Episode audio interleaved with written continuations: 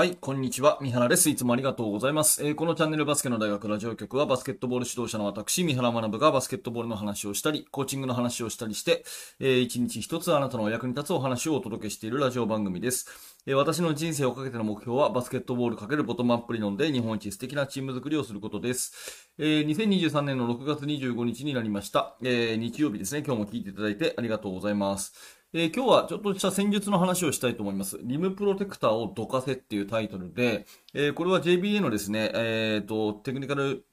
ハウスの富山さんがですね、えー、いろんな講習会で、えー、よ、よくね、えー、力説されている言葉。で、それで、えー、私も確かにそうだよなっていうふうに思っているので、そんな話をさせていただきたいと思うんですね。えー、リムプロテクターっていうのは、まあ、いわゆる背の高い選手が、ブロックショットが得意な選手を、ディフェンスですね、えー、をですね、いかにゴールからこう遠ざけるかということが戦術的に非常に重要で、えー、フィニッシュスキル、ゴール下のね、シュートのスキルがいくらあってもですね、えー、背が高い選手に囲まれたらフィニッシュできないということで、え、フィニッシュスキルを身につけることも大事だけど、それ以上にもっともっと大事なのは、戦術的にね、リムプロテクターをゴール下からどかすことであるという、まあこういう考え方をちょっとね、え、今日は昨日の行われたワールドカップの試合を元にお話をしていきたいですね。で、ワールドカップっていうのはアンダー19、19歳以下のワールドカップが始まって、えー、おります。ハンガリーでですね、え、始まっていて、昨日 YouTube で、えー、生配信がありましたけれども、ご覧になった方いらっしゃいますかね。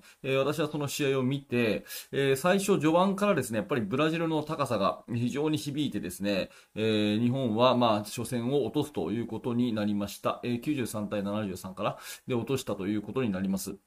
で、えー、まあ終始ですね、あのー、やっぱり相手の高さ、ゴール下、えー、フィニッシュスキル、日本の選手非常に上手なんですけれども、やはりリムプロテクターが必ずゴール下にいるようなね、えー、そういうような状況で、かなり苦しいシュートを打ってるっていう、そういう印象があり、まあ、サイズ、ロスター見るとですね、ブラジルの選手は、えー、2メートル超えの選手が、えー、6名と。いうことですよね。で、に対する日本は3名で、まあ、川島選手がですね、えー、2メートルちょうど、そしてジェイコブス選手が2メートル3ということで、えー、川島選手が何分出場したんですかね、フル出場近くしていて、えー、そして、あの、まあ、30点という活躍は見せたんですが、まあ、あのやっぱりかなりフィニッシュ苦しんでるなという印象があります。そうですね。そして、シュートのフィールドゴールパーセンテージとかをですね、見てみても、やっぱり日本のフィールドゴールパーセンテージ全体は34%と、かなり苦しいんだなという状況ですね。それに対してブラジルが46%ということで、ここに大きな差があったと。特に2ポイントシュートの差ですね。日本が36%に対してブラジルが54%ということで、ゴール下を完全に制された格好になって、ブラジルが94対73で、勝ったという試合ですね。YouTube であの全て見られますので、ぜひ見てみてください。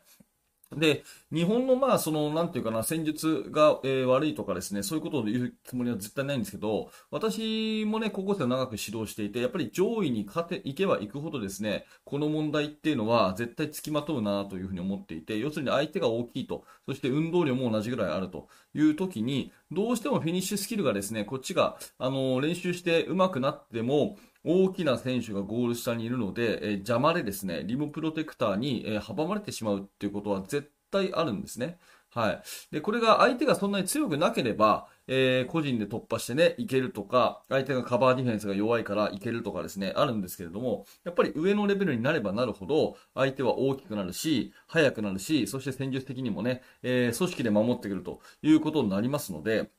まあ、こうなってきたときに、やっぱり、えー、上位の試合になって初めて、あ、全然通用しないなっていうのは、やっぱり練習の段階としてまずいわけですよね。うん。だから、えー、私たちのチームで、えー、日頃ね、練習してる時に、エースの子っているじゃないですか。エースの子っていると思うんですよね。で、エースの子がやっぱり練習中は自分たちの仲間内で練習するうちは、こう非常に活躍してしまうと。うん、簡単に点が取れてしまうと。で、それで、まあ、ある意味、ちょっとこう、勘違いしてしまうっていうかね、えー、言葉は悪いですけど、あの、まあ、自分のプレーっていうのはいつでも通用するんだっていうふうに思って、いざ上位の試合に行くと、えー、リムプロテクターにガツンとやられて、全然点が取れないということは、こう、よくあるんですよね。なので、指導者がそういう視点で、えー、必ず上位のチームになったら、えフィニッシュスキルそのものも大事だけど、チームでね、いかにこうスペースを作り、リムプロテクターをどかすかっていうことが非常に重要になってくるということで、細かいところまで見てあげる必要があるんですよね。うん、無理くりシュート行ってなんとか決めて、えー、内周っていうんじゃなくて、えー、無理くりシュート行ったけれども、これ実際は相手がもう15センチ、20センチ大きくても今のシュートはできますかと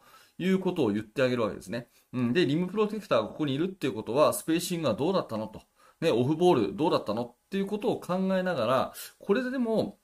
やっぱり全国に通用するよねと。これでも世界に通用するよねっていうような視点で日頃の練習をやっていくってことが非常に重要なのかなというふうに思います。はい。あのー、まあ、日本のね、えー、アンダー19のワールドカップ見てもですね、クリエイト局面かなりいろいろ工夫されていて、えー、フレックス的なオフェンスをしていたりとかですね、あとは、えー、まあ、フロッピーっていうのかな、あの、ダウンスクリーンを使ったりとか、えー、かなりこのリムプロテクターを外すという、えー、作戦、えー、傾向、意図はちゃんと見れるんですね。えー、でもやっぱりあの世界の、まあ、壁はどこまでも厳しくやっぱブロックショット来るので、えー、その辺をかなり想定して練習していくってことが、どのレベルでも大事かなっていうふうに思いました。うん。なので、えー、自分のチームのね、練習を見ていくときに、まあ、上手い子が何人かいて、やっぱりその子たちは、えー、そのチームの中の練習だとね、えー、どんだけこうカバーが来てもですね、まあ、うまくやっちゃうと、シュート入れちゃうということがよくあるんですけども、それだけだと上位に行けないよね、というようなことを常に言ってあげてですね、え今のだったら本当にいいシュートなのと、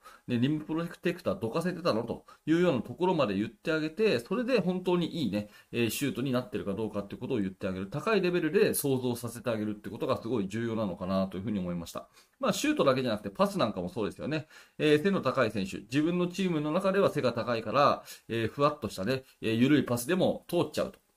いうことがあったとしたら、まあ、それでね、えー、ナイスパスって言って、えー、褒めてあげるだけじゃなくて、やっぱり上目指したら、今ディフェンスがね、えー、この背の高さだから君のところにパスが通ったけれども、そうじゃなくて、本当の試合だったら相手はもっと15センチぐらい高いですよねと。えー、体重も10キロ以上重いですよねと。それであのふわっとしたパスは通りますかってことを常日頃言ってあげる。想像させてあげた上で、えー、やっていくっていうことがすごい重要なのかなというふうに思いました。はい。えー、まあ、私はね、試合を昨日見てみて、やっぱり上には上がいるっていうか、上に行けば行くほどですね、ああいうふうに、えー、やっぱりブロックショット、リムプロテクターに悩まされるってことは絶対あるんだなというふうに思ったので、まあ、常日頃からね、あの、当然代表クラスじゃなくても、あの、私たちのようなね、えー、普及育成のチームであってもですね、上を目指して勝利を目指していくってことは当然のことなので、上に行けばね、えー、都大会に行けば、関東大会に行けば、全国大会に行けば、必ずこういうディフェンスに相手はなるはずだよねと。もっと大きいよねと。その時に本当に使えるような、えー、プレーができてますかってことを常にね、選手に問いながら、えー、練習の質を高めていくってことが大事かなということを私は試合を見て気づきました。はい。え、ー、と、ブラジルの試合試合は負けてしまいましたけれども、このアンダー19男子、えー、過去最強の、えー、夫人というふうにも言われています。運動能力、えー、スキル、ともにですね、え、川島選手を筆頭に、えー、本当に高いレベルの選手揃ってますので、えー、応援したいなというふうに思います。あと続くね、2000予選リーグありますので、えー、YouTube で全て見れることもできますので、えー、ぜひですね、え、応援していきたいなということで、え、今日の話とさせていただきます。はい。ということで、今日はリムプロテクターをどかせという、ちょっとね、戦術的な話を、私の感想も込めて話をさせていただきました。えー、このチャンネルはいつもこういった感じでバスケットボールの話をいろんな形からしております。えー、今日の放送がちょっとでも面白かったなと思った方は、ぜひチャンネル登録をして、また明日の放送でお会いしましょう。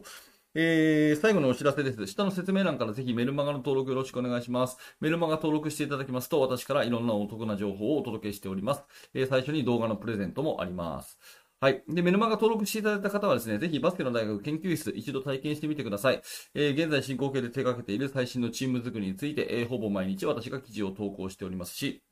えー、いろんなね、え、コミュニケーションが取れる、え、勉強の場となっております。えー、よかったら、え、参加してみてください。はい、最後までありがとうございました。三原学でした。それではまた。